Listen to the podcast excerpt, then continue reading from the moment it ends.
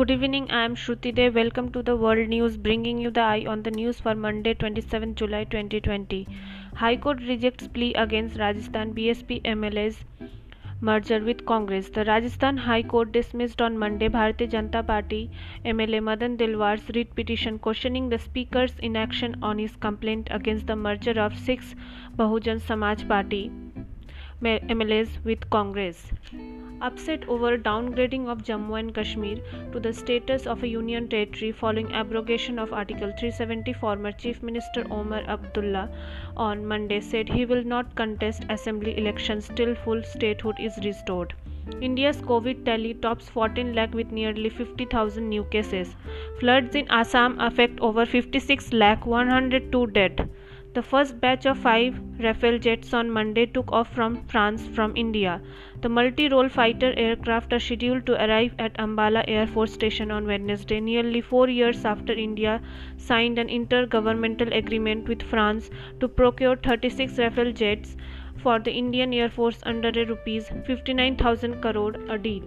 The fleet is expected to significantly boost the Indian Air Force combat's capabilities at a time when India is locked in a tense border row with China in eastern Ladakh.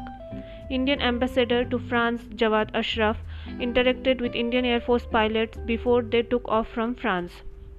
More than enough doses of the COVID 19 vaccine developed by Oxford University and AstraZeneca will be reserved for the Parsi community, Adar Poonawalla, Chief Executive Officer of the vaccine's local manufacturer Serum Institute of India, has said.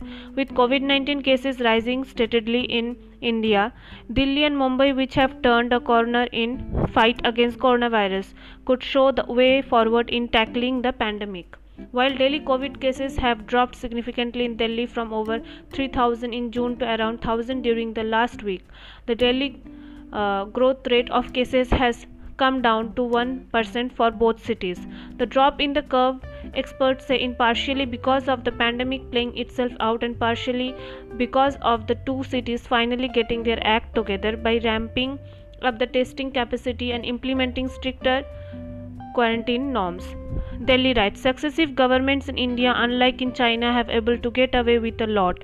From the Delhi riots of 1984 and the mass killings of 2002 in Gujarat to periodic communal violence and decades of state violence and repression in Jammu and Kashmir, India has escaped being put in the dock by the international community because it is seen as a democracy.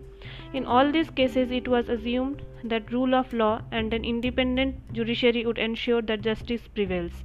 That assumption is once again under question, this time because of the role of the Delhi police during the Northeast Delhi riots from the February 23 to 25, 2020, which left at least 53 dead, a majority of them Muslims, and the investigation of the violence. The Delhi police comes not under the Delhi government but the centre's Ministry of Home Affairs. Both Delhi police and the Ministry of Home Affairs have often been at odds with the Delhi government as they are in the present situated too. UN says Afghan civilian casualties down by 13% this year. Thank you and have a nice day.